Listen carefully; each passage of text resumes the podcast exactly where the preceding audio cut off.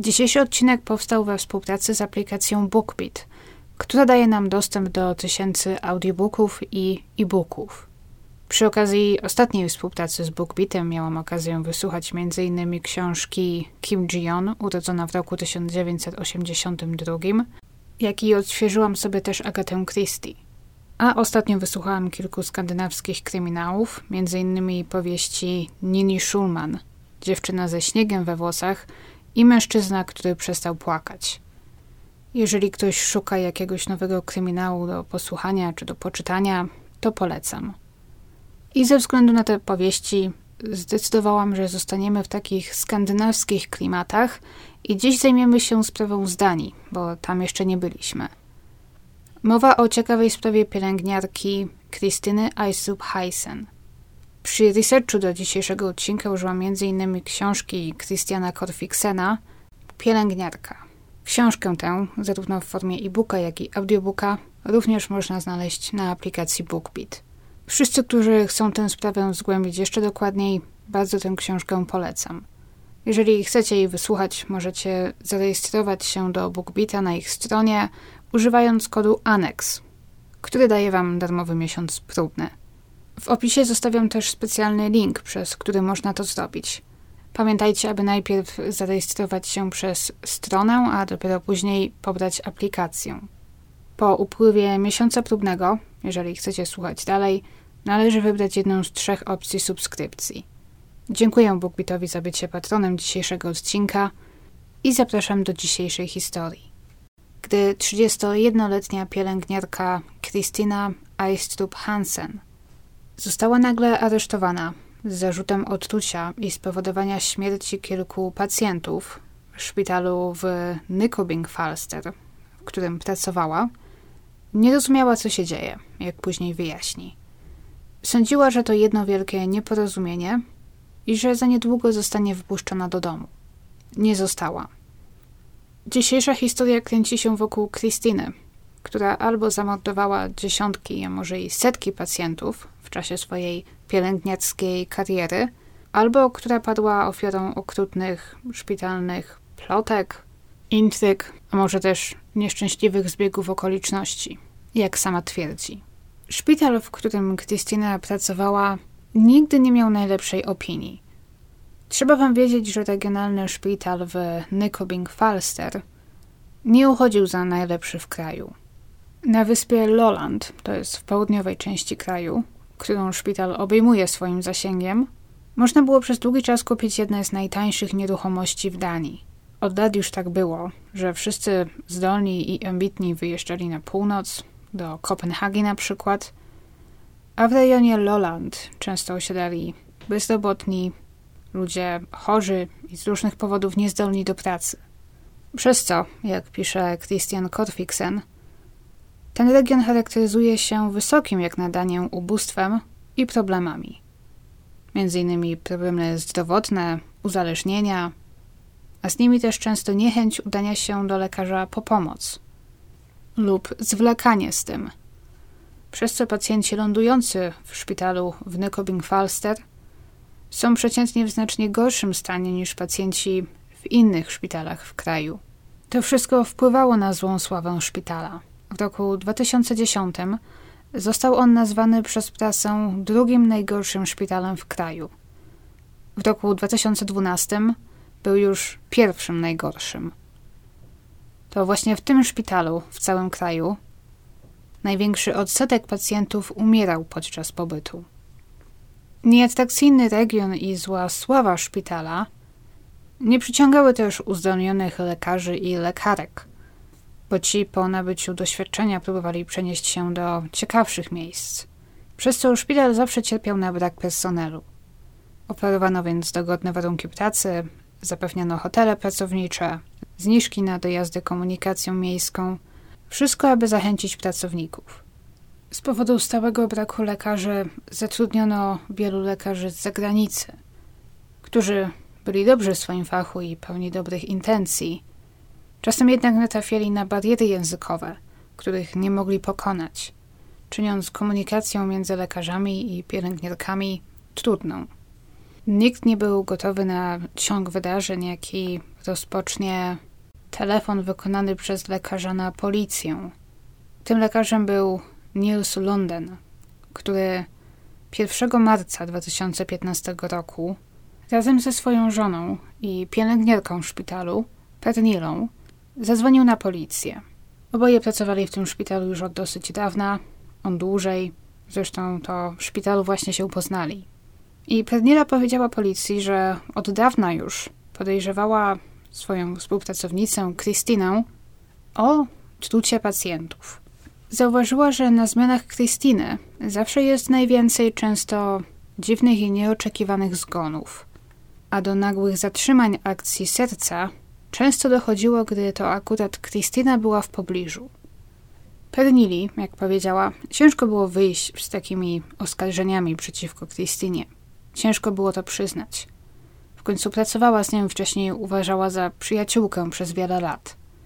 Razem spędziły dużo miłych zmian. Śmiejąc się i plotkując podczas długich nocy, gdy nic się nie działo. Pierwsze ukłucie niepokoju i podejrzenia nadeszły Pernilę w lutym 2015 roku. Pracowała wtedy cały weekend, w piątek, sobotę i niedzielę. Ona na zmianach dziennych od 7 do 19, a na zmianach nocnych Christine od 19 do 7. Więc przekazywały sobie pacjentów, przejmowały po sobie obowiązki. I za każdym razem, gdy Pernila przychodziła o poranku do pracy, informowano ją, że w nocy pacjenci, którzy jej zdaniem w ciągu dnia byli w stabilnym stanie i ich życiu nic nie zagrażało, nagle podczas nocnej zmiany umierali. W ten weekend było znacznie więcej zgonów niż zazwyczaj. Zawsze, gdy pracowały razem, zawsze, gdy miały wspólne zmiany, dużo się podczas nich działo. U wielu pacjentów występowało nagle nieoczekiwane zatrzymanie akcji serca. W żartach nawet zaczęły nazywać to między sobą klątwą. Nie rozpisały o tym w SMS-ach do siebie. W pracy pielęgniarek, ratowników, lekarzy, w pracy każdego, kto ma częstą styczność ze śmiercią, nie jest tak niezwykłym, żeby żartować ze śmierci i żeby podchodzić do takich sytuacji z humorem. Jest to sposób na zachowanie dystansu i odreagowanie. Bo ciężko jest czasem wrócić do domu, do dzieci, do swoich obowiązków, czy chociażby normalnie odpocząć, jeżeli dopiero co na przykład straciło się pacjenta, życie którego się walczyło podczas długiej reanimacji. Takie przeżycia mogą być traumatyczne. Dlatego żartuję się, aby zachować równowagę. Pamiętam, że kiedyś na studiach miałam zajęcia z ratownikiem medycznym i on nam właśnie tak to wyjaśniał. Były ciekawe zajęcia swoją drogą. Żarty ze śmierci, żarty z takich rzeczy nie są więc ewenementem, ale oczywiście muszą zawsze pozostać między personelem. Nigdy nie powinni słyszeć ich, nie wiem, bliscy zmarłych na przykład. Czy w ogóle ktokolwiek spoza grona pracowników. Tak więc czasem wyglądały też rozmowy Pernili i Krystyny. Jednak w pewnym momencie Pernila odniosła wrażenie, że koleżanka przesadza, że jej żarty z tego, co się dzieje, to trochę za dużo. I zaczęła się od niej trochę dystansować. Podzieliła się swoimi obawami z Nilsem, swoim mężem, który był ordynatorem na oddziale, na którym pracowały, to jest na Sorze. Nils był na początku wściekły. Jak Pernila może rzucać takie oskarżenia w kierunku koleżanki z pracy? Ale wysłuchawszy jej, przyznał, że jej podejrzenia nie są nieuzasadnione. Ustalili, że podczas kolejnej wspólnej zmiany Pernili i Krystyny, która miała nastąpić za parę tygodni, Pernila będzie pokryjomu czujnie obserwować wszystkie działania Krystyny. Jeżeli zauważy coś podejrzanego, pójdą z tym do góry. Ta zmiana nadeszła w końcu ostatniego dnia lutego. Była to nocna zmiana z 28 lutego na 1 marca. Na początku zmiany o 19 pielęgniarki podzieliły się na grupy i ustaliły, kto odpowiada za których pacjentów. Tego wieczoru wszyscy pacjenci byli w stabilnym stanie, żadnych krytycznych przypadków. Dzienna zmiana przebiegła bez większych zakłóceń. Po ustaleniu podziału pracy wszyscy oddalili się do swoich obowiązków. Pradniela zaczęła przygotowywać leki dla pacjentów, a Krystyna zrobiła obchód, aby krótko porozmawiać i zapoznać się z pacjentami. Upłynęło zaledwie 20 minut od początku ich zmiany, gdy Krystyna weszła do dyżurki, oświadczając, że pacjentka w sali numer 31, Anna Lise Polsen, nie żyje. Anna Lise miała 86 lat i gdy przywieziono ją do szpitala, lekarze uznali, że nie da się w żaden sposób poprawić jej stanu, że można jedynie łagodzić objawy, aby kobieta nie cierpiała. Jej rodzina podjęła decyzję, że jeżeli dojdzie do zatrzymania akcji serca, personel medyczny ma nie podejmować się akcji ratunkowej, a pozwolić kobiecie w spokoju odejść. Dlatego też ani Krystyna, ani nikt inny nie rzucił się, aby reanimować pacjentkę.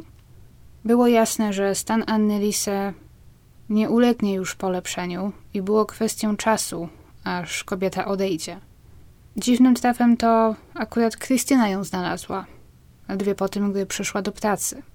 Marlene, pielęgniarka, która opiekowała się Anną Lisę wcześniej, powiedziała, że pacjentka czuła się wyjątkowo dobrze w ciągu dnia. Zjadła nawet spory obiad. Tuż przed rozpoczęciem zmiany Pernili i Krystyny, Anna Lise wciąż żyła, jak powie później Marlene. Innym pacjentem, którym tego wieczoru miała opiekować się Pernila, był 66-letni, chorujący na raka pęcherza Viggo Holm Petersen, który został przywieziony do szpitala dzień wcześniej. Ponieważ nic nie zapowiadało, że jego stan miał się w nocy pogorszyć, jego rodzina, która czuwała przy nim cały dzień, pojechała do domu się przespać, z obietnicą, że wrócą następnego dnia. Przystanęli przy dyżurce, gdzie siedziały wtedy Pernila i Kristina, aby to zakomunikować. Krótko po ich odejściu, Kristina, która wcześniej pracowała przy komputerze, teraz wstała i opuściła dyżurkę. Niedługo po godzinie 20 Vigo nagle gorzej się poczuł. Pernila zobaczyła to od razu, ponieważ na komputerze na dyżurce włączył się alarm, informujący ją, że Vigo ma problemy z oddychaniem. Oddychał coraz wolniej, pomiędzy oddechami była coraz większa przerwa – Badniera poszła sprawdzić, czy aby nie poluzował się czujnik badający stan pacjenta. Ale gdy i to nie pomogło, zaczęła przeglądać się wszystkiemu uważniej. Pacjentowi podawano kroplówkę i antybiotyk dożylnie. Woreczek z antybiotykiem w płynie był już pusty. Petnila spojrzała na węflon założony na dłoni pacjenta. Nie wchodząc w zbyt medyczne terminy, z jego boku znajdował się taki wlew, taka dodatkowa rurka przez którą można wstrzykiwać pacjentowi dożylnie leki. Także za każdym razem, gdy trzeba pacjentowi podać jakiś zastrzyk, nie trzeba go nagłuwać, a używa się właśnie węflonu. Petnila zauważyła, że we wlewie znajdują się resztki płynu. Zauważyła to, ponieważ płyn miał mętną, mleczną barwę. Nie był przeźroczysty. Zaczęła się zastanawiać, jakie wykorzystywane przez nich leki miały właśnie taką barwę. Tylko jeden przyszedł jej na myśl. Stesolid. Silny lek antylękowy zawierający benzodiazepinę. Jego przedawkowanie może być tragiczne w skutkach. Petnile wyjęła telefon i zrobiła zdjęcia białego płynu. Była dokładnie 20.19, po czym usunęła kroplówkę, usunęła wenflon i ukryła je w tak zwanym brudowniku, czyli pomieszczeniu, gdzie wyrzuca się odpady. To mógł być ważny dowód, jak uważała. Pernila wiedziała, jakie antidotum podać w wypadku przedawkowania stesolidu, ale nie miała żadnego dowodu, że to właśnie ten lek podano Vigo, albo że podano go w zbyt wysokiej dawce. Niedługo później znalazła Vigo martwego w łóżku. O 20.30 lekarka wezwana do niego stwierdziła zgon. U Vigo tak samo jak i u Anny Lise, podjęto wcześniej decyzję, że w wypadku zatrzymania krążenia personel nie będzie podejmował się akcji ratunkowej. Potem niecałe trzy godziny upłynęły spokojnie. O 23 na SOR przywieziono Svenda Age Petersena, lat 86. Mężczyzna bywał już wcześniej w szpitalu z powodu słabego stanu zdrowia. Część personelu kojarzyła go. Na sali przyjęła go pielęgniarka imieniem Marlene i Krystyna dołączyła do niej, pomagając przebrać pacjenta. Obie zgodziły się, że jego stan jest poważny i że pewnie zaraz będzie trzeba uruchomić alarm zatrzymania krążenia. W czasie włączenia takiego alarmu Cały personel rzuca to, co robi i biegnie na pomoc. Każdy członek personelu medycznego ma przy sobie taki pager, który od razu poinformuje go o alarmie. Marlin oddaliła się do magazynu, aby przynieść leki przepisane przez lekarza, zostawiając Krystynę samą ze Swedem. I rzeczywiście, zaraz po jej wyjściu Krystyna uruchomiła alarm i sala wypełniła się ludźmi. Rozpoczęto masaż serca. Krystyna podawała Svedowi tlen przez maskę. Pomimo wysiłków wszystkich obecnych osób, Sven Peterson zmarł. Niewiele osób zwróciło uwagę na stojącą koło łóżka Petnilę, która była wyraźnie wystraszona, tak że nawet raz wypuściła strzykawkę z rąk. Spisała też z karty pacjenta wszystkie leki, jakie Swet przyjmował i jakie mu przepisano. Dzień jeszcze się nie skończył, a na oddziale zmarły już trzy osoby. Wszystkie w ciągu zaledwie trzech godzin z czasu, gdy Krystyna przyszła do pracy.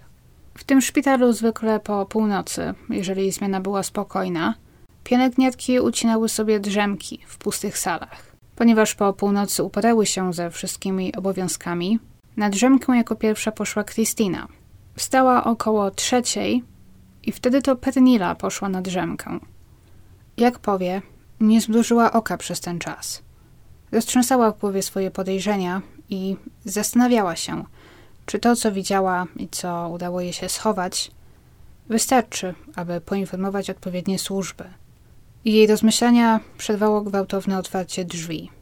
To była Krystyna, mówiąca, że pacjentce z sali 34 nagle się pogorszyło. Petniela poszła za nią do tej sali, gdzie 72-letnia Maggie Margaret Rasmussen zwijała się w konwulsjach i wymiotowała. Powiedziała Pernili, że kręci się jej w głowie i że coraz gorzej jej się oddycha. Krystyna będzie później się upierać, że Maggie powiedziała jej znów, że ma bóle w klatce piersiowej. To samo zanotowała w swoim raporcie. Krystyna wdała się nawet w dyskusję z lekarką, nie zgadzając się z jej opinią i naciskając, że Maggie powinna zostać przewieziona na kardiologię. Pielęgniarka kwestionująca decyzję lekarki to coś rzadko spotykanego. Pernila po kryjomu zabrała z pomieszczenia worek ze śmieciami. Jego ukryła i później przejrzała. Znalazła w nim dużą, 12-mililitrową strzykawkę. Zdało jej się, że na jej końcówce widzi mleczno-biały płyn. I tej strzykawce zrobiła zdjęcie, po czym ukryła ją. Jeżeli w strzykawce znajdował się stesolid, to bardzo dziwne, pomyślała. Lek ten w szpitalu zawsze podawano w dawce jednego mililitra, także używano do tego znacznie mniejszej strzykawki. Nie było powodu, aby sięgać po strzykawkę tak dużą. Petnila następnie poszła do magazynu na leki. Przed pójściem na swoją drzemkę policzyła dokładnie, ile znajdowało się tam ampułek ze stesolidem, morfiną i innymi lekami, którymi, jak wiedziała, łatwo odebrać komuś życie – Teraz odkryła, że brakowało czterech ampułek z adrenaliną i jednej ze stesolidem. Była piąta dziesięć rano. Petnila wróciła na dyżurkę i na monitorze obserwowała funkcje życiowe magii, której dziwny atak personelowi udało się opanować. Petnila ku swojemu zdziwieniu nagle zobaczyła, że aparatura została wstrzymana. Tak jakby ktoś nacisnął specjalny przycisk, z którego czasem korzystają pielęgniarki – gdy przebierają lub myją pacjenta. Wciska się go po to, aby nie uruchomić przypadkiem alarmu, jeżeli miernik nagle spadnie z palca na przykład, bo to niepotrzebnie mogłoby postawić cały szpital na nogi. Ale kto teraz o piątej rano miałby myć lub przebierać magii? Zwykle nie robiono tego o tej porze. Pernila wstała i ruszyła do jej pokoju, celowo skradając się najciszej, jak potrafi. Stając w drzwiach, zobaczyła Krystynę, pochylającą się nad węflonem magii i robiącą coś. Ponieważ była odwrócona plecami do Petnili, ta nie była pewna, co Krystyna robi. Pomóc ci w czymś? zapytała Petnila. Głosem bardziej podniesionym i spanikowanym niż zamierzała. Krystyna wzdrygnęła się, jak wydawało się Petnili. I ta miała wrażenie, że kobieta próbuje szybko coś skończyć Odwróciła się w końcu i Pernilla miała wrażenie, że Krystyna usiłuje schować dwie duże, 20-mililitrowe strzykawki z tłokami wciśniętymi do samego końca. Magii nie trzeba było teraz podawać żadnych leków, jak wiedziała Pernilla. Chciałam tylko coś poprawić, odpowiedziała Krystyna. Pernilla żałowała, że nie mogła lepiej przyjrzeć się strzykawkom, które dosłownie mignęły jej w rękach Krystyny. Krystyna wyszła, a Pernilla za nią. Poszła dalej wpatrywać się w monitory. Nie upłynęły więcej niż trzy minuty, gdy Maggie zaczęła mieć problemy z oddychaniem. Zaraz na pagerach wszystkich rozległ się alarm zatrzymania krążenia. Znów włączyła go Krystyna. Sala znów była pełna lekarzy i ratowników. Maggie nie oddychała, lecz jej serce wciąż słabo biło. Rozpoczęto masaż serca, lecz ponieważ to wciąż biło, zdecydowano się go przerwać. Nikt nie rozumiał, co się dzieje. Zaczęto podejrzewać wylew krwi do mózgu. Pernille zapytała jedną z lekarek, czy za dziwny stan pacjentki może odpowiadać podanie jej zbyt dużej dawki stesolidu. Zapytana, czy ktoś podawał pacjentce taki lek i tego nie odnotował, odpadła dziwnie, że to nie ona. Zdecydowano się więc podać magii antidotum. Flumazenil. Środek blokujący działanie benzodiazepin. Minutę po wstrzyknięciu leki Maggie otworzyła oczy i zaczęła oddychać bez pomocy. Usiadła na łóżku i oznajmiła jakby nigdy nic, że chce jej się pić. Była uratowana. Wyglądało na to, że faktycznie zareagowała pozytywnie na antidotum, na ten silny lek przeciwlękowy. Zanotowano, że należy przeprowadzić dokładniejsze śledztwo. Dlaczego ktoś podał magii Stesolid, który zresztą nie był jej przepisany, i tego nie odnotował.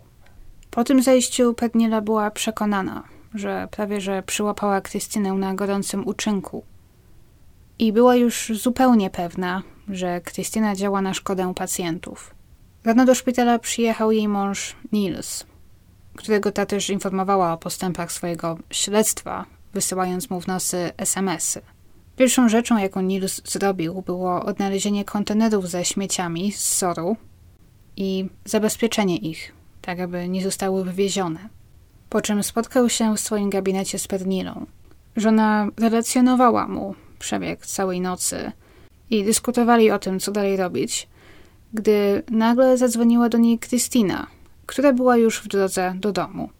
Przekazała Pernili, że rozmawiała właśnie z lekarzem i dowiedziała się, że Maggie miała przepisane silne leki nasenne, które pewnie sama wzięła i przedawkowała tej nocy. Stąd też jej dziwny atak.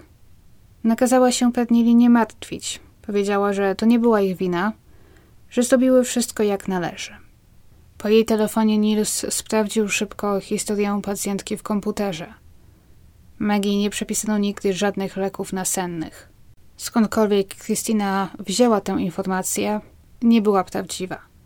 Brzmiało to trochę tak, jakby Krystyna próbowała zatrzeć ślady, jakby chciała upewnić się, że Pernila niczego nie podejrzewa. Nils i Pernila podjęli decyzję, że najwyższy czas zadzwonić na policję. Tego poranka Pernila opowie funkcjonariuszom wszystko to, co ja wam teraz streściłam. Opowie o wydarzeniach tamtej nocy. Na tamtą chwilę jednak, mimo że tamtej nocy na oddziale doszło do trzech zgonów i czwartemu cudem udało się zaradzić, dowody na to, że za cokolwiek Krystyna była odpowiedzialna, widziała tylko Pernila. Tylko ona widziała dwie duże strzykawki w jej ręku. I tylko ona w tamtym momencie podejrzewała, że pacjenci zabijani są stesolidem. Nie potrafiła udzielić odpowiedzi na pytanie, gdzie Krystyna była, gdy doszło do zatrzymania akcji serca Vigo, Annelise czy Sveda. Widziała Krystynę jedynie w sali magii na krótko przed jej atakiem. W tym samym czasie, gdy Pernilla rozmawiała z policjantami, Krystyna wróciła do domu i o 7.34 napisała posta na Facebooku.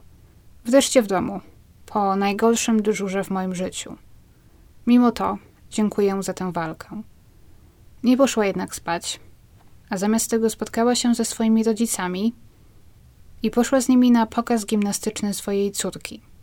No właśnie, bo miała córkę i pomówmy teraz trochę o niej, bo niewiele jeszcze o niej wiemy. Christina Eistrup Hansen, z tego co wiemy, była zupełnie zwyczajną kobietą. Wychowała się w stabilnym domu z kochającymi rodzicami.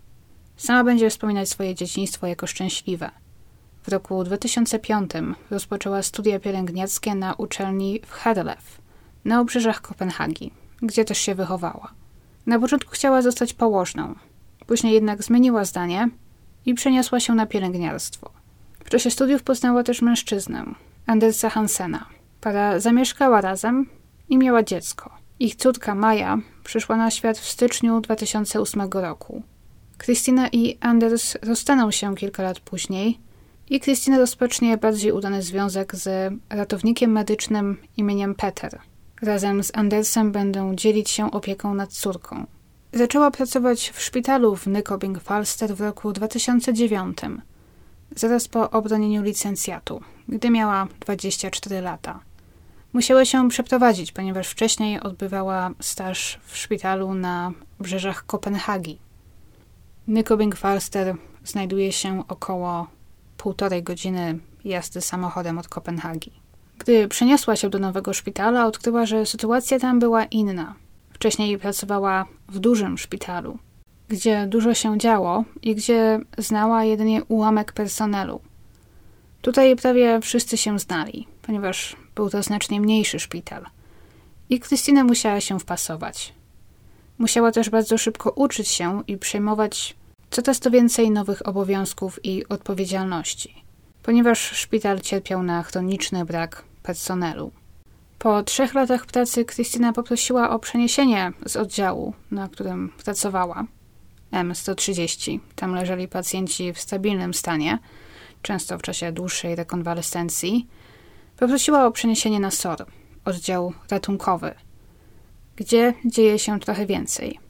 Krystyna była chwalona przez lekarzy i przełożonych jako osoba ambitna, ciągle chcąca się uczyć nowych rzeczy i potrafiąca wspaniale reagować w kryzysowych, nagłych sytuacjach. Otrzymała zgodę na przeniesienie. Gdyby wtedy wszystkich zapytać o oficjalną ich opinię o Krystynie, pewnie wszystkie byłyby celujące. Krystyna zawsze miała głowę na karku. Przychodziła do pracy wcześnie, nigdy się nie spóźniała. Zawsze miała wszystko pod kontrolą i przełożeni mogli jej ufać. Była też niezwykle pomocna, gdy przechodziła do nowo zatrudnionych osób. Często nawet nieproszona brała na siebie ciężar pomagania i prowadzenia nowych pracowników. Przez to robiła też na wszystkich świetne pierwsze wrażenie. Jeżeli ktoś czegoś nie wiedział, nie był pewien, wszyscy zawsze mieli to poczucie, że mogą zwrócić się do niej o radę, o pomoc. Była atrakcyjna, farbowała włosy na kruczo-czarny kolor i malowała na ciemne oczy, co dodawało jej tajemniczego uroku, jak niektórzy uważali. Ci, którzy pracowali z nią trochę dłużej, zauważali, że Krystyna miała jednak skłonność do przesadzania i wyolbrzymiania. Lubiła opowiadać koleżankom i kolegom o niezwykłych, trudnych przypadkach, które miały miejsce na jej zmianach. Z tym, że oczywiście nie tylko ona była obecna przy takich sytuacjach, więc inni, którzy byli również obecni przy sytuacjach, o których teraz opowiadała, często wyłapywali jej kłamstwa. Krystyna opowiadała na przykład, że w ostatniej chwili uratowała pacjenta lub że krew trysnęła tak mocno, że poleciała aż pod sufit, oblewając Krystynę i tak dalej. Bardzo dramatyczne historie, które często nie miały miejsca lub były mocno przesadzone. Także z czasem wszyscy mniej więcej zauważali, że Krystyna lubi przesadzać, ale uważano to za małe, białe kłamstewka. Od wyolbrzymione historie, aby umilić sobie długie, nudne zmiany. Nikt nie miał jej tego jakoś wyjątkowo za złe. Krystynę zawsze interesowały ciężkie przypadki i to na nich starała się skupiać uwagę. Pacjentów na ich oddziale oznaczono kolorami, w zależności od tego, jak zagrożone było ich życie – przykład pacjenci oznaczeni kolorem czerwonym byli w grupie największego ryzyka, ci oznaczeni zielonym najmniejszego itd. Tak Krystyna zawsze interesowała się czerwonymi przypadkami. Zawsze poświęcała im dużo uwagi i kręciła się gdzieś tam w ich okolicy, aby być jak najbliżej, jeżeli coś się stanie. Może to świadczyć albo o jej wyjątkowej trosce, albo o czymś innym. Może to też jednak poniekąd wyjaśniać, dlaczego akurat Krystyna była obecna przy tak wielu akcjach reanimacyjnych. Zwyczajnie skupiała się na pacjentach i pozostawała w pobliżu pacjentów, u których było największe prawdopodobieństwo, że dojdzie do zatrzymania pracy serca. Ale czy to na pewno była tylko gorliwość do pracy, a nie coś więcej? Gdy w szpitalu zatrudniona została nowa pielęgniarka, Karina Karoc, jej zmiany na początku rozpisano tylko z Krystyną. Nowi pracownicy zawsze mieli pracować z wyznaczoną im osobą, która miała wprowadzić ich w tryb funkcjonowania szpitala, szkolić ich, odpowiadać na pytania. I Karinie przypisano właśnie Krystynę. Karina na początku pracy była zaszokowana, jak intensywne były jej zmiany i jak często, mimo że szpital jest dość mały, dochodzi tutaj do akcji reanimacyjnych i jak często pacjenci umierają. Każda jej zmiana była wypełniona nieoczekiwanymi wypadkami i Karina spędzała dużo czasu na nogach, biegając od sali do sali, w których włączały się alarmy. W końcu po paru tygodniach pozwolono jej pracować samodzielnie. Nie musiała już obejmować tych samych zmian, co Krystyna. Nagle zorientowała się, że praca w tym szpitalu potrafi być dosyć spokojna i że nie każdy dyżur musi być wypełniony akcjami reanimacyjnymi, że zdarza się wiele dyżurów, gdy nie ma ani jednej. Za każdym razem jednak, gdy wypadała jej znowu zmiana z Krystyną, schemat powtarzał się. Zmiany były pełne niespodzianek i akcji ratunkowych. Jej pager pikał częściej niż zwykle. Katina później opowie jeszcze inną, ciekawą historię. Podczas pewnego nocnego dyżuru, który pełniła z Krystyną w roku 2014, w jednej z sal nagle wybuchł pożar. To Krystyna jako pierwsza wpadła na salę z gaśnicą i uratowała sytuację. Okazało się, że zapaliła się siatka z ubraniami, należąca do jedynej pacjentki leżącej na tej sali. Kobiety, która miała zaburzenia psychiczne. Taki właśnie później podano powód pożaru. Pacjentka podpaliła swoje własne rzeczy. Kalina nie była tego taka pewna. Wiedziała, że niedługo wcześniej kobiecie podano leki uspokajające i że ta zasnęła kamiennym snem. Jej zdziwienie urosło jeszcze, gdy Krystyna rozesłała wszystkim e-maile informujące, co się stało i podkreśliła, upewniła się, tak aby jasne było, że to ona stała za odkryciem i ugaszeniem ognia. W roku 2012, gdy Krystyna rozstała się na dobre z ojcem swojego dziecka, z Andersem, i zaczęła dzielić z nim opiekę nad Mają, nagle miała zupełnie wolne co drugie weekendy, gdy Maja była u ojca. Zaczęła więc korzystać z życia trochę więcej. Chodziła tańczyć, do barów, wychodziła z innymi koleżankami z pracy. Przez to też na ich oddziale porobiły się takie małe grupki. Byli młodzi pracownicy, często single albo bez dzieci. Wychodzili często razem się bawić i tańczyć. A po drugiej stronie byli ci, często z małymi dziećmi czy z innymi obowiązkami, którzy nie mogli albo czasem też nie chcieli korzystać tak z życia. Zdawało się, że ta druga grupa była czasem trochę poirytowana frywolnością tej pierwszej. Młode kobiety z grupy, do której Krystyna teraz należała, często ustawiały sobie zmiany tak, aby pracować razem. I często plotkować o weekendowych imprezach, o tym, kogo poznały, co robiły. I jeżeli na ich zmianie wylądował ktoś spoza tej ich kliki, to ta osoba czuła się zupełnie wykluczona. Robiła się taka atmosfera trochę jak z niedojrzałymi dziećmi w szkole. Później za wiele tych niesnasek i tak zwanych dram pracownicy oskarżą właśnie Krystynę. Ale tamtego poranka, 1 marca, gdy razem ze swoimi rodzicami Krystyna oglądała pokaz gimnastyczny Mai, zdawała się być zupełnie normalną kobietą. Zmęczoną, nic dziwnego po długim nocnym dyżurze, ale zupełnie zwyczajną kobietą i matką. Nie kimś, kto właśnie zamordował trzy osoby i prawie zabił czwartą. Krystyna wyszła z pokazu wcześniej. Poszła do domu i po godzinie dziesiątej położyła się do łóżka. Odpisała na kilka komentarzy na Facebooku i zasnęła. Gdy obudziła się, miała kilka nieodebranych połączeń. Odzwoniła od razu. Policja, okazało się. Stoją właśnie pod jej mieszkaniem i jej szukają, ale jej tam nie ma.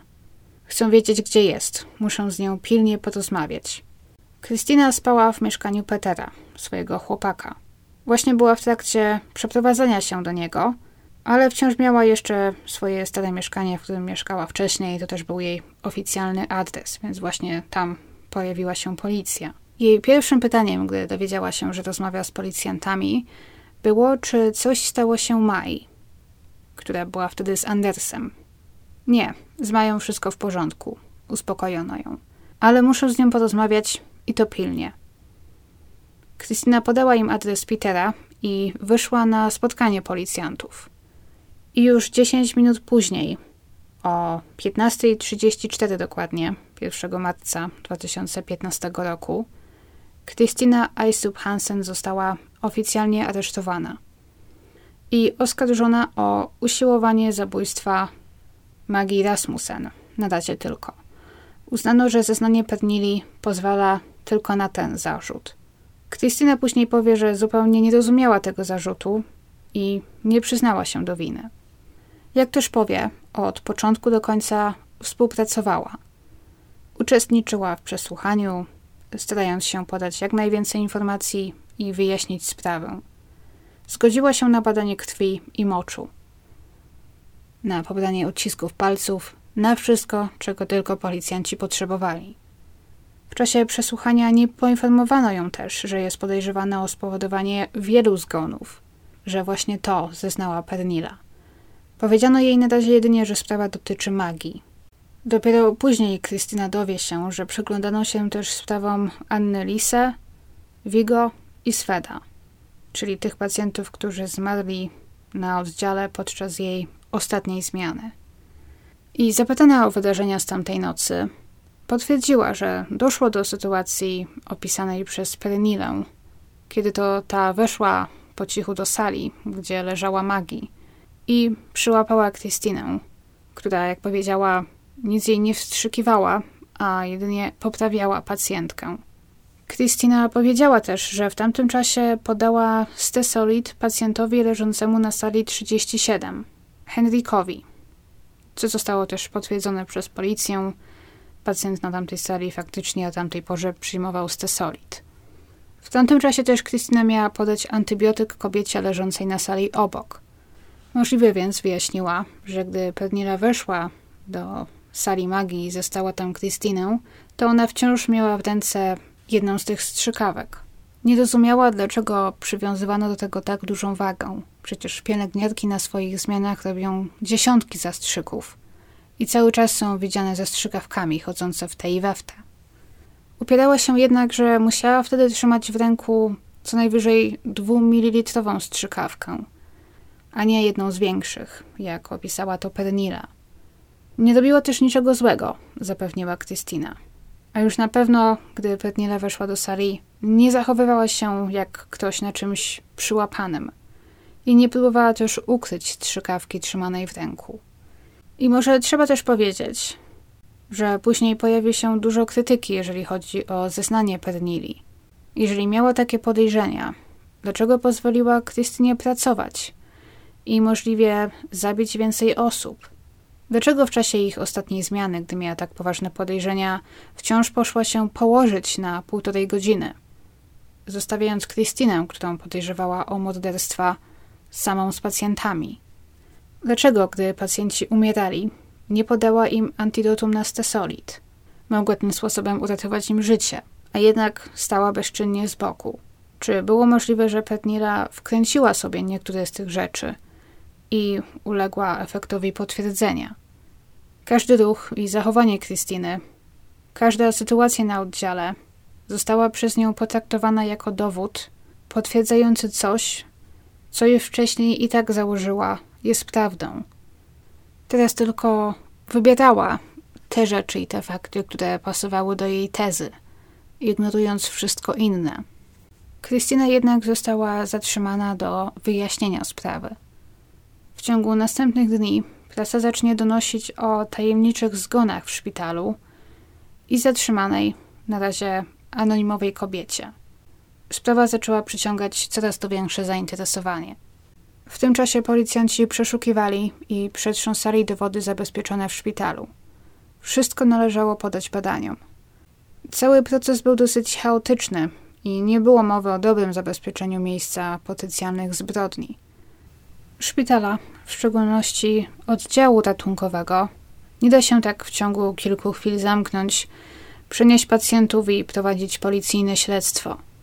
Śledztwo trwało więc, gdy w łóżkach leżeli pacjenci, nowi wciąż byli przewożeni na oddział, a między policjantami uwijały się pielęgniarki, próbujące wykonywać swoje obowiązki. Przeszukano też mieszkanie Krystyny. I co ciekawe, znaleziono w nim sporo blistów z tabletkami morfiny, zopiklonu i oksopaksu. Te dwa ostatnie to kolejno lek nasenny i uspokajający.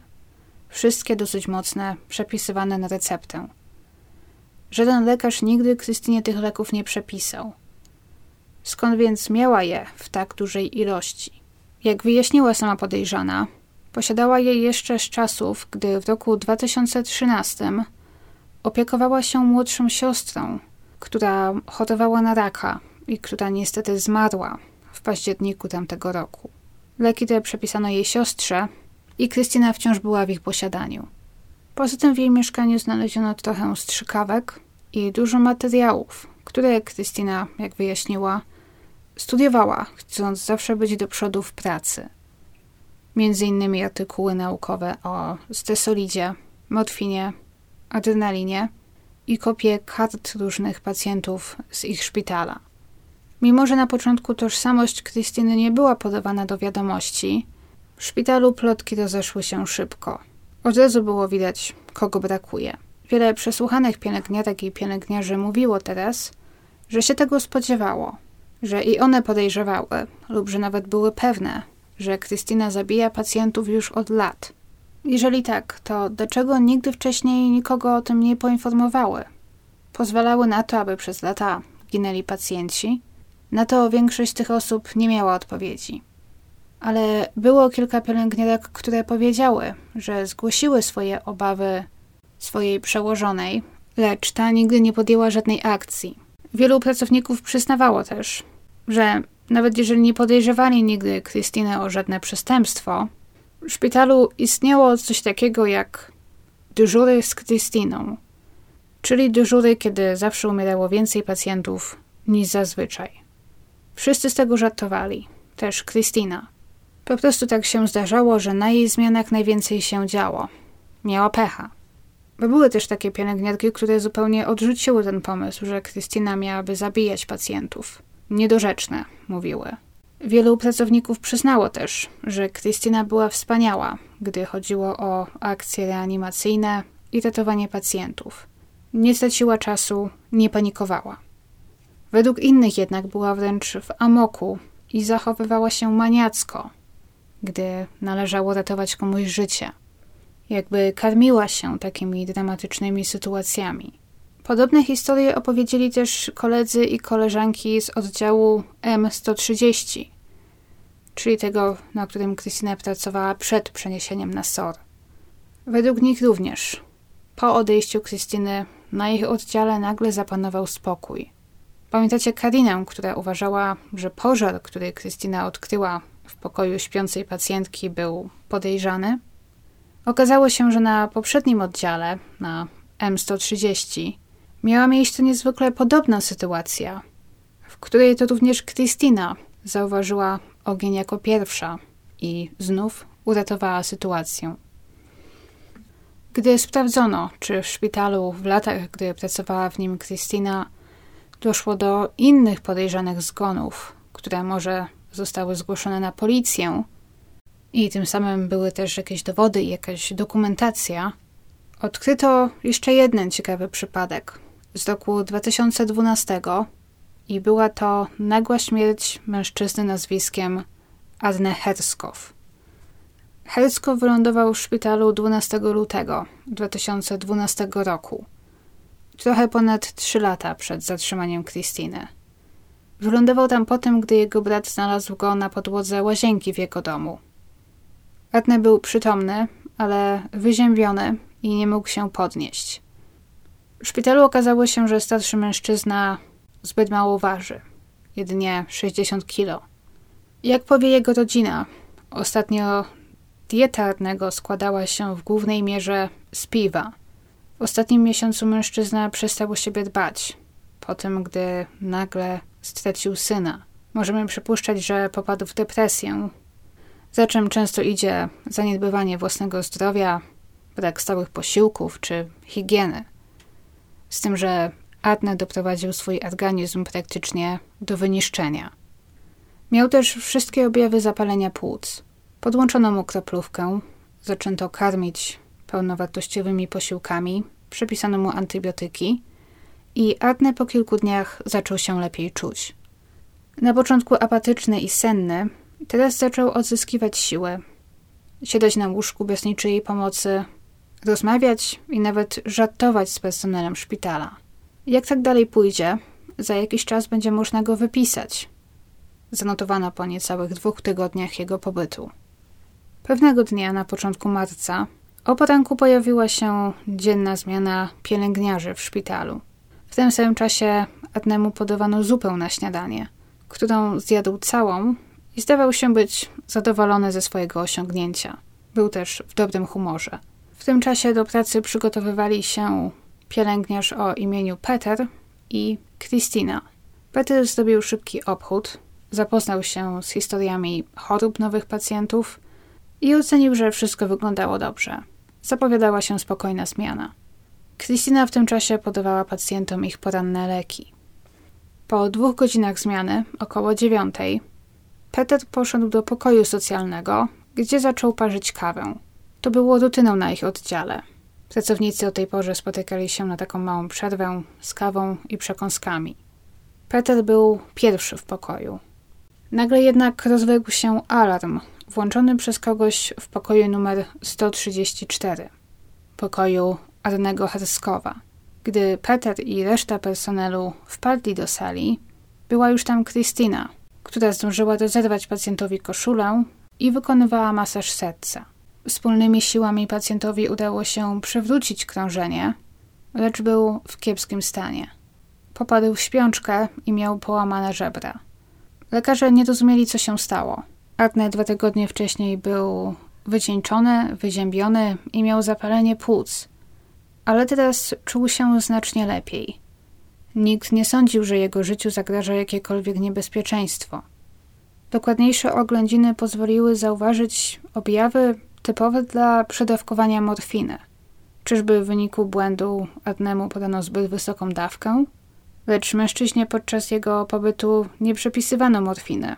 Nie było ku temu potrzeby. Zdecydowano się jednak podać mu antidotum na morfinę i jego ciało zareagowało pozytywnie. Oddech przyspieszył, źrenice rozszerzyły się. Ale niestety dla Adnego nie było już w tamtym momencie ratunku. Wszystkie jego organy były uszkodzone ponieważ zbyt długo nie oddychał. 4 marca jego rodzina podjęła decyzję o odłączeniu go od aparatury podtrzymującej życie. Po jego nagłym ataku też od Adnego pobrano próbki krwi i moczu. I testy potwierdziły, że w organizmie pacjenta znajdowała się morfina i ślady benzodiazepin, których również Adnemu nigdy nie przepisano. Mężczyzna przyjmował jedynie leki na wątrobę i witaminy. Krystyna przyznała, że to ona podała pacjentowi jego standardowe leki o poranku i że nie wie nic o tym, aby ktokolwiek podawał mu morfinę czy leki przeciwlękowe. Ponieważ nie było wyjaśnienia, dla którego Adnemu podano by morfinę i benzodiazepinę w tak wysokim stężeniu. Wedle procedur więc wezwano policję, która przesłuchała łącznie siedem osób, tych, którzy byli wtedy na zmianie w tym i Krystynę. Żadna z przesłuchanych osób wtedy nie wspomniała nawet pośrednio o możliwości, że Adnemu ktoś coś celowo zrobił, że ktoś celowo go otruł. Ostatecznie sprawę umorzono, uznając, że skoro Adne mógł nadużywać alkoholu, to może używał też narkotyków i te zostały mu przez kogoś dostarczone. Jego rodzina nie mogła się z tym pogodzić. Adne dużo pił. To fakt ale narkotyki? Ich zdaniem nigdy. Arne brzydził się narkotykami. Teraz jednak po prawie dokładnie trzech latach Petera, tego pielęgniarza, który pracował z Krystyną, przesłuchano ponownie. W świetle nowych oskarżeń w stosunku do Krystyny, Peter dodał teraz do swojego zeznania sprzed trzech lat jeszcze jedną rzecz. Pamiętał, że tamtego dnia, gdy przygotowywał kawę w pokoju socjalnym, zobaczył Krystynę wychodzącą z magazynu z lekami, ze strzykawką w ręce. Mógł ją zobaczyć, ponieważ pokój socjalny znajdował się naprzeciwko magazynu z lekami. Uznał, że było to dziwne, ponieważ o dziewiątej wszystkie leki powinny były już dawno zostać podane. Krystyna zniknęła mu z pola widzenia, a niedługo później rozległ się alarm. Peter jednak nigdy nie podał tego szczegółu, gdy był przesłuchiwany przez policję po raz pierwszy w roku 2012. Dodał to dopiero po tym, gdy wybuchło całe to zamieszanie wokół Krystyny.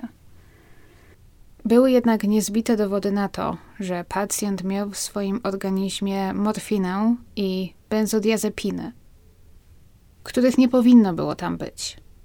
Nie było jednak żadnego dowodu na to, że to akurat Krystyna mu je podała. Równie dobrze mógł zrobić to każdy obecny na zmianie pracownik. Co jednak z tymi trzema zmarłymi w trakcie ostatniej zmiany Krystyny w roku 2015? Czy i w ich organizmach wykryto substancje, których nie powinno tam być? Sprawa prezentowała się tak. W przypadku zmarłego Sveda Agego, którego przywieziono do szpitala około godziny 23 w bardzo złym stanie, w jego przypadku nie znaleziono żadnych środków przeciwbólowych ani uspokajających. Niczego, co mogłoby doprowadzić do jego śmierci.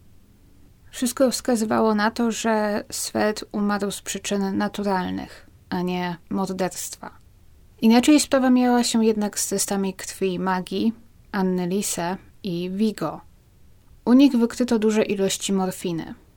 I mówiąc duże, mam na myśli bardzo duże. Zazwyczaj jednorazowo pacjentom wstrzykuje się około 2,5 ml morfiny. Można zwiększyć to do 5 w ekstremalnych przypadkach, ale lek należy wstrzykiwać powoli. W ciele Vigo wykryto aż 40 mg morfiny. 8 razy więcej niż najwyższa dopuszczalna dawka. W ciele Anny Lise było to aż 45, 9 razy więcej. Nie było więc mowy o niewielkim błędzie, czy o sytuacji, w której dwie pielęgniarki, nie komunikując się ze sobą, podałyby pacjentom morfinę dwa razy. Musiałoby takich pielęgniarek być co najmniej dziewięć i każda z nich musiałaby podać pacjentom maksymalną, rzadziej stosowaną dawkę. Wysokie stężenie morfiny stwierdzono też w organizmie magii, tej kobiety, która przeżyła. Wykryto u niej też stesolid i koddaron, silny lek nasercowy. Żadnej z tych substancji magii nigdy nie przepisano. Cudem więc było, że kobieta przeżyła. Plotki, podejrzenia, szpitalne niesnaski, intrygi czy nazbyt podejrzliwa pernila to jedno. Ale dowody, czarno na białym, w postaci niezależnych testów, wskazywały bez wątpliwości na to, że pacjentów tamtej nocy odtuto. Teraz pozostawało pytanie: czy można udowodnić bez wątpliwości, że to Krystyna, a nie ktoś inny obecny na zmianie podał pacjentom te leki? Nie tylko w organizmach pacjentów znaleziono silne leki, których im nie przepisano. Jak może pamiętacie, po zatrzymaniu przez policję 1 marca od Krystyny pobrano próbki krwi i moczu. Okazało się, że gdy została zatrzymana, w jej krwi znajdował się zopikron, czyli lek nasenny, poza tym niewielkie ilości morfiny i silne leki przeciwlękowe benzodiazepiny. Kojarzycie też może z innych spraw, że nasze włosy przechowują informacje o tym, co spożywamy. Zakładając, że włosy rosną ze średnią prędkością 1 cm na miesiąc, można też ustalić, jak długo i kiedy ktoś przyjmował dane leki czy pokarmy. Włos pobrany od Krystyny został przetestowany w siedmiu różnych miejscach i w każdym z nich znaleziono ślady leków nasennych i uspokajających dowodząc, że Krystyna musiała przyjmować je od dłuższego czasu i przypuszczalnie być uzależniona. zwłaszcza od benzodiazepin, jako że te mogą być silnie uzależniające, jeżeli niewłaściwie stosowane. Nie dowodziło to jeszcze, że zatrzymana jest morderczynią, ale dowodziło, że Krystyna ma ze sobą problem. Imponującym jednak jest, że przyjmując stale tyle mocnych leków, była w stanie normalnie żyć, pracować i jeszcze mieć w pracy opinię osoby niezwykle przykładnej i odpowiedzialnej. Co gorsza, do takiego testu pobrano też włosy jej córki, Mai. I w nim znaleziono ślady leków nasennych, których nie przepisuje się dzieciom. Krystyna zaprzeczała, aby kiedykolwiek podawała córce coś więcej niż zwyczajne leki przeciwbólowe, gdy była chora, czy witaminy. Jak może pamiętacie, wcześniej Krystyna próbowała wytłumaczyć, że leki znalezione w jej domu to były pozostałości po chorobie jej tragicznie i przedwcześnie zmarłej siostry. Sprawdzono numery seryjne tych leków, aby potwierdzić jej historię, i okazało się, że zostały wyprodukowane już po 2013 roku, czyli po tym, gdy jej siostra zmarła, i że zostały sprzedane szpitalowi w Nykobing Falster. Christina, poinformowana, zmieniła więc swoją wersję. Mówiąc teraz, że faktycznie pochodzą ze szpitala, ale że nie ukradła ich, że zostały jej wydane przez jednego z pracujących tam lekarzy. Nie chciała jednak powiedzieć, o kogo chodzi, aby nie wpędzić tej osoby w kłopoty. Nie ma chyba też wyjaśnienia, dlaczego nakłoniła lekarza do wydania jej leków na boku i złamania przepisów, zamiast zwyczajnie poprosić o receptę na nie. Przetestowano też strzykawki znalezione w śmieciach po zmianie Krystyny z 28 lutego na 1 marca. Łącznie strzykawek było ponad 30. Niestety z żadnej z nich nie udało się zdjąć użytecznych odcisków palców.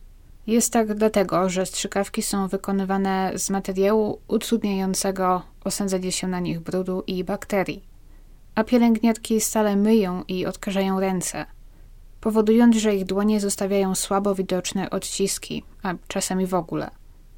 Często też noszą rękawiczki. Co ciekawe, zwłaszcza to o myciu rąk, okazuje się, że porządnie umyte i odkażone ręce przez kilka minut nie zostawiają odcisków palców. Z tego też powodu z żadnej ze strzykawek nie pobrano ani jednego odcisku. Nie udało się też ustalić z zupełną pewnością, ile i jakie leki zniknęły z magazynu. W sytuacjach, gdy leki muszą być podawane szybko, ponieważ zależy od tego na przykład życie pacjenta, nikt nie każe pielęgniarkom zatrzymywać się i zgłaszać, jakie substancje zabierają z magazynu. Oczywiście wprowadzają to później do systemu, ale ustalenie, co zniknęło i kiedy po takim czasie nie było łatwe.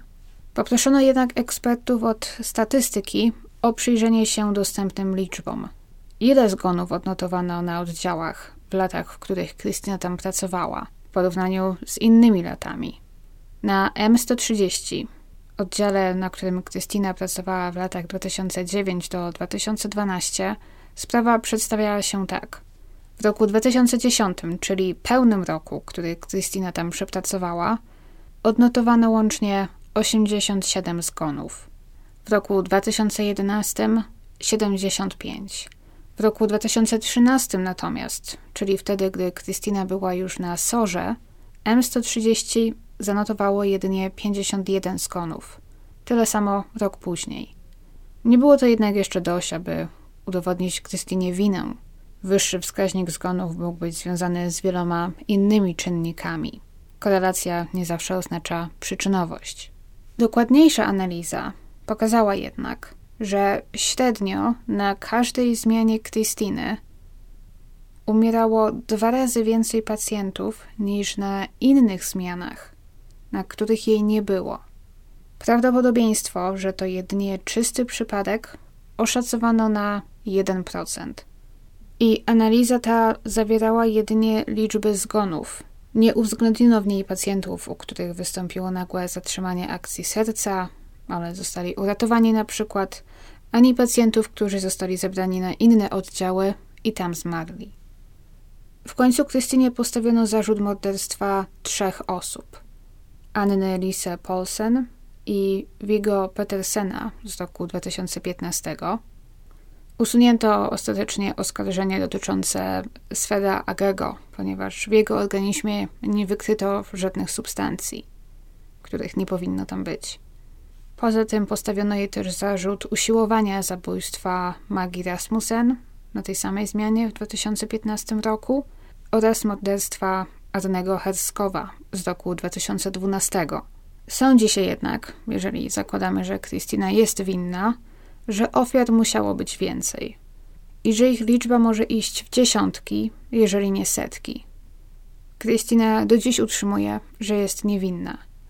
Próbowano znaleźć inne jej potencjalne ofiary. Policja podjęła się mozolnego zadania przeanalizowania wszystkich wypadków zatrzymania akcji serca i podejrzanych zgonów na oddziałach, w których Krystyna pracowała od 2009 do 2015. Była to praca niezwykle mozolna.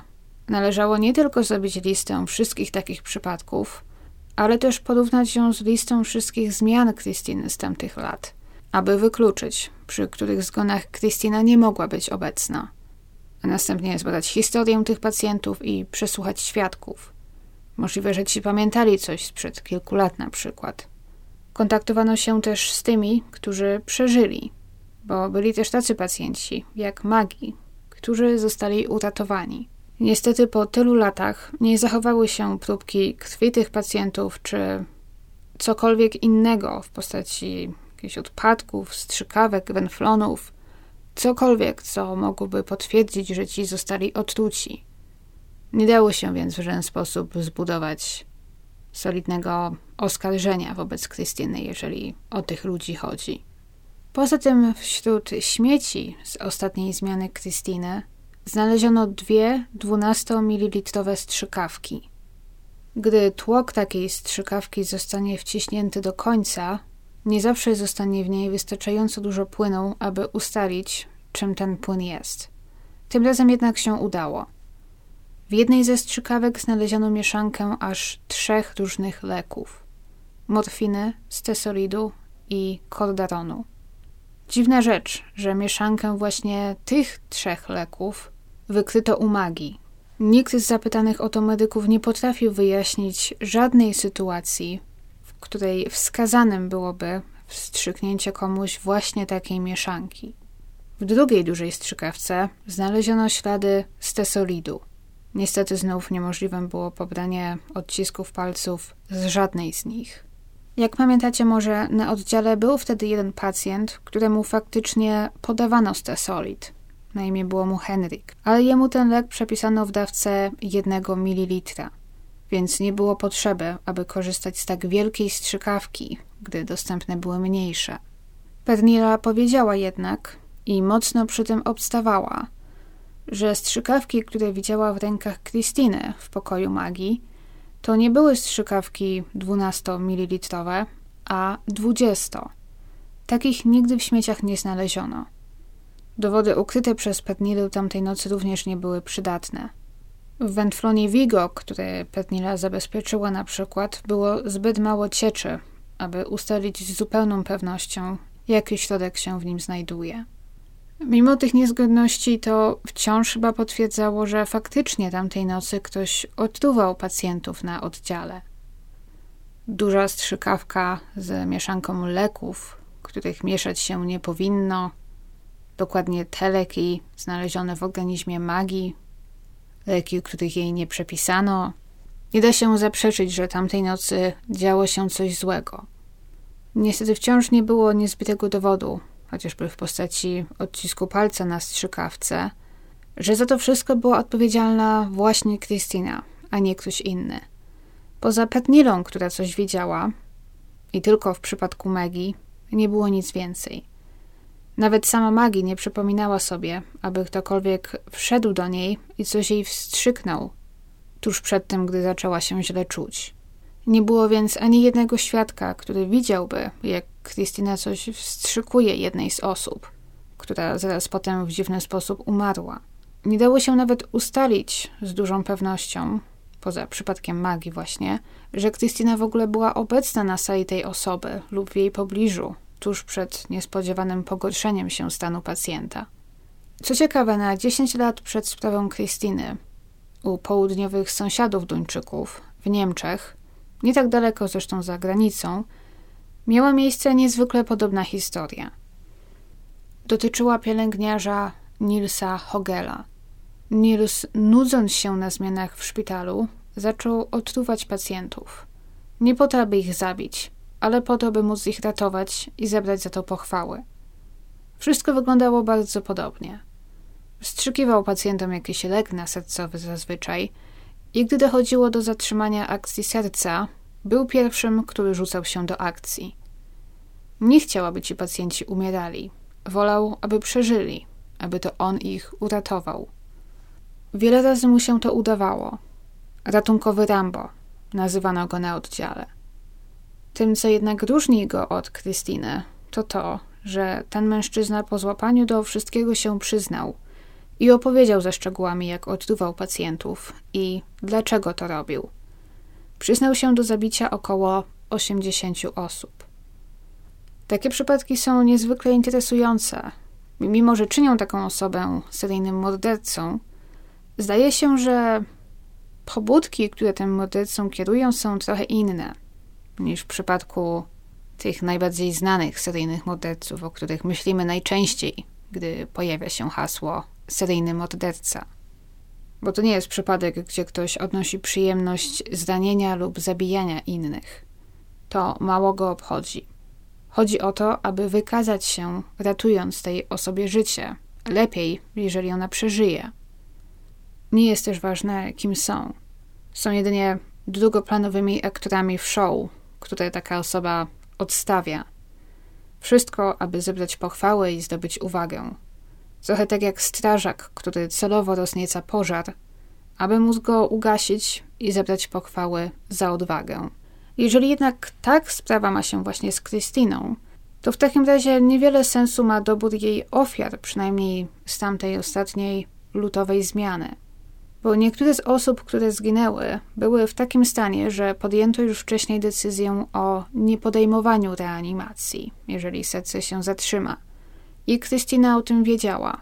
Dlaczego więc miałaby odczuwać właśnie tych pacjentów, których nie mogła reanimować i tym samym nie mogła stać się bohaterką, skoro to na tym miało jej zależeć?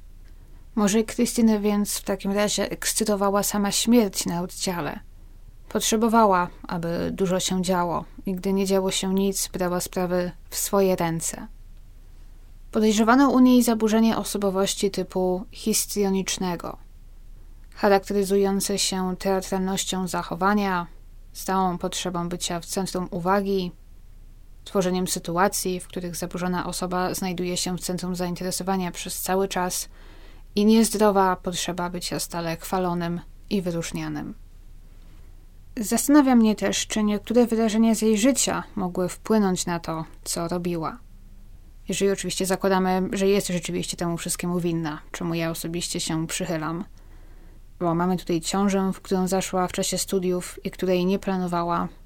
Burzliwe podobno to stanie z Andersem, a potem choroba i tragiczna śmierć jej młodszej siostry, którą Krystyna się opiekowała. Mało o tym wiadomo, ale to musiało być dla niej ciężkie przeżycie. Wielu seryjnych morderców zaczęło zabijać, gdy w ich życiu doszło do jakiegoś trudnego wydarzenia, jak rozwód czy utrata pracy. Proces Krystyny zajął aż trzy miesiące. Ostatecznie 24 czerwca 2016 roku Krystyna została uznana winną trzech zabójstw. Winną próby jednego zabójstwa, winną kradzieży leków ze szpitala, winną podania córce leków nasennych i nadużywania zawodu pielęgniarki. Usłyszała najwyższy w Danii wymiar kary dożywocie. Ale czekajcie, bo to jeszcze nie koniec. Jej adwokat złożył odwołanie. Niedługo po usłyszeniu wyroku Krystyna próbowała powiesić się w swojej celi, ale została znaleziona na czas. W roku 2017 doszło do rozpatrzenia sprawy i wtedy jej nowy obrońca zdołał sporo dla niej wywalczyć. Sąd obstawał przy wielu zarzutach, ale zgodzono się, że nie można Krystynie udowodnić celowego dokonania zabójstw. Zamiast tego zmieniono to na usiłowanie zabójstwa. ponieważ sąd uznał, że u zmarłych pacjentów występowało tak wiele innych problemów ze zdrowiem i schorzeń, że śledztwo nie zdołało wykazać z zupełną pewnością, że to właśnie te podane im leki wykryte w ich organizmach spowodowały śmierć, a nie coś innego. Stąd też zarzut zmieniono z zabójstwa na usiłowanie, co było decyzją dziwną, biorąc pod uwagę, że wszyscy pacjenci stawali się popadać w bardzo zły stan i umierać zaraz po podaniu im tych niezwykle wysokich dawek leków. Nie wiem, ja już prędzej argumentowałabym na miejscu obrońcy Krystyny, że nie ma wystarczających dowodów na to, że to właśnie ona podała zmarłym te leki, a nie ktoś inny. Ale jakby nie patrzeć, pozwoliło to zmienić karę Krystyny z dożywocia na jedynie 12 lat. Już w przyszłym roku, bo w marcu 2023, Krystyna będzie mogła ubiegać się o warunkowe wcześniejsze zwolnienie. Zapowiada, że po wyjściu na wolność nigdy nie wróci do Nykobing Falster, czy w ogóle w tamte rejony. Odebrano jej prawo do wykonywania zawodu pielęgniarki, ale teoretycznie mogłaby się ubiegać o przywrócenie go, jeżeli została skazana za nadużywanie swojego zawodu, kradzież leków, nie mówiąc już o próbach usiłowania zabójstwa, jeżeli weźmiemy pod uwagę to, że nie ma wystarczających dowodów na to, że to akurat ona podała pacjentom te leki. Ale tak czy inaczej, dziwnym jest to, że Krystyna teoretycznie mogłaby uzyskać prawo do wykonywania zawodu i ponownie kiedyś pracować jako pielęgniarka. Zapewnia jednak, że nigdy tego nie zrobi. Nie chce już nigdy więcej pracować w szpitalu, czy mieć do czynienia z lekami, z lekarzami, z pacjentami.